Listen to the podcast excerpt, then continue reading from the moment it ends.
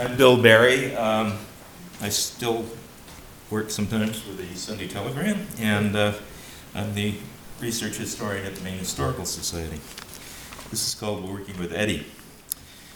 Well, who the hell are you? is the question Eddie Fitzpatrick, art and features editor for the Maine Sunday Telegram, fired at me.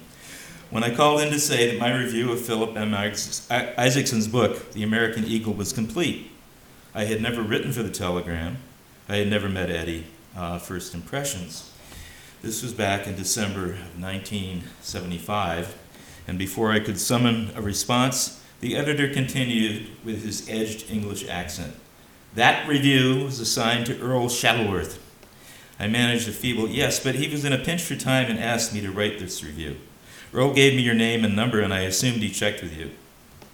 On the other end of the line, Eddie paused for what seemed to be a bleak fortnight. Suddenly, I knew the meaning of flop sweat and croaked, uh, Would you at least read what I've written? I guess, Fitzpatrick allowed. Leave it at the Exchange Street desk before noon. At that time, Earl G. Shuttleworth Jr. had already been freelancing for the Guy Gannett papers since his teens, was a founder of Greater Portland Landmarks, serving as assistant director for the Maine Historic Preservation Commission, which he would later head. Um, and was, he was a household name in preservation circles, and still is. Of course, he's the, retired now, but he's the main, his, Maine state historian. I was curator of research at the very small Portland Museum of Art, unknown in most old circles. So Eddie read the review, called back that afternoon, and to my delight, asked if I wanted to do more writing for the Telegram as a stringer.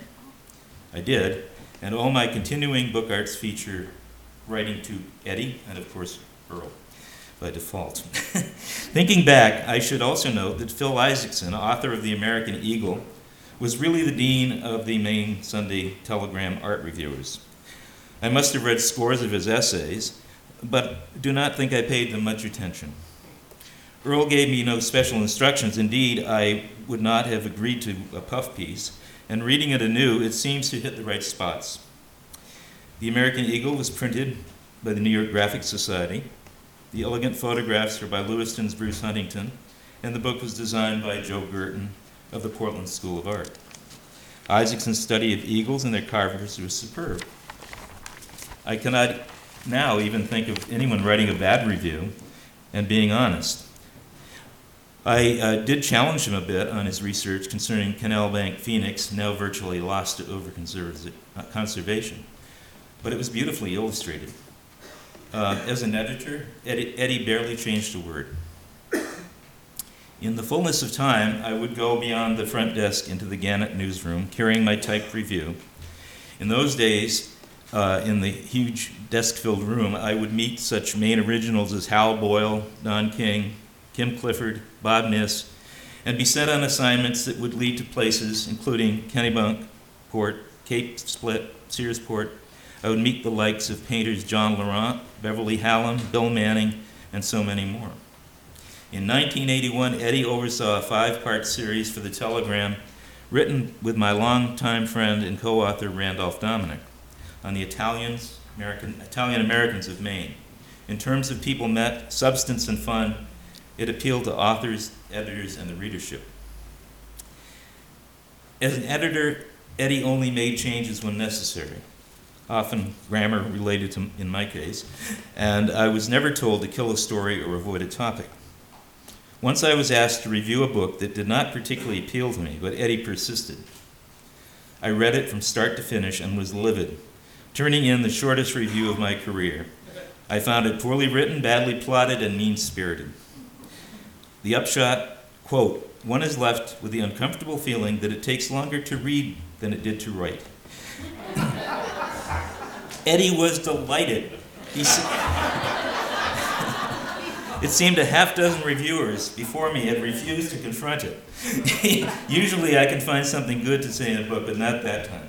So um, I, I, Eddie always defended his freelancers and I treasure his long essay, Guy Gannett and the Visual Arts Community.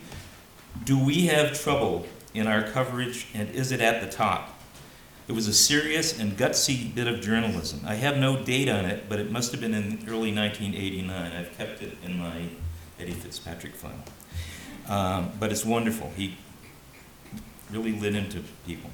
Finally, the closest I ever worked with Eddie was a review of Winslow Homer, all the Cullercoats paintings catalog on January 8th, 1989. And this is it. It's a beautiful catalog done of all places in England. In Sunderland, the Northern Center for Contemporary Art, 1988. Um, Eddie found out about this. This was in his home turf. This was Eddie's tran- transatlantic discovery, a unique exhibition mounted by the Northern Center for Contemporary Art. A grim, uh, in Sunderland, a grim, quote, I'm sorry, a grim industrial city in the north of England. This was Eddie's old stomping ground, and he was proud that this turning point in Homer's career was represented by 40 major works painted on the coast of Northumberland. The exhibition was almost a perfect complement to Bowdoin's first rate essay by Professor Philip Beam. When I worked at the Portland Museum of Art in the 1970s, there were no Homers in the permanent collection, and though through the decades the artist was given intense coverage by Eddie's writers, especially after the Payson gifts to the PMA and the magnet they created. Few locals would have, rec- would have been cognizant of Sunderland's effort had Eddie not brought attention to it in the pages of the Telegram.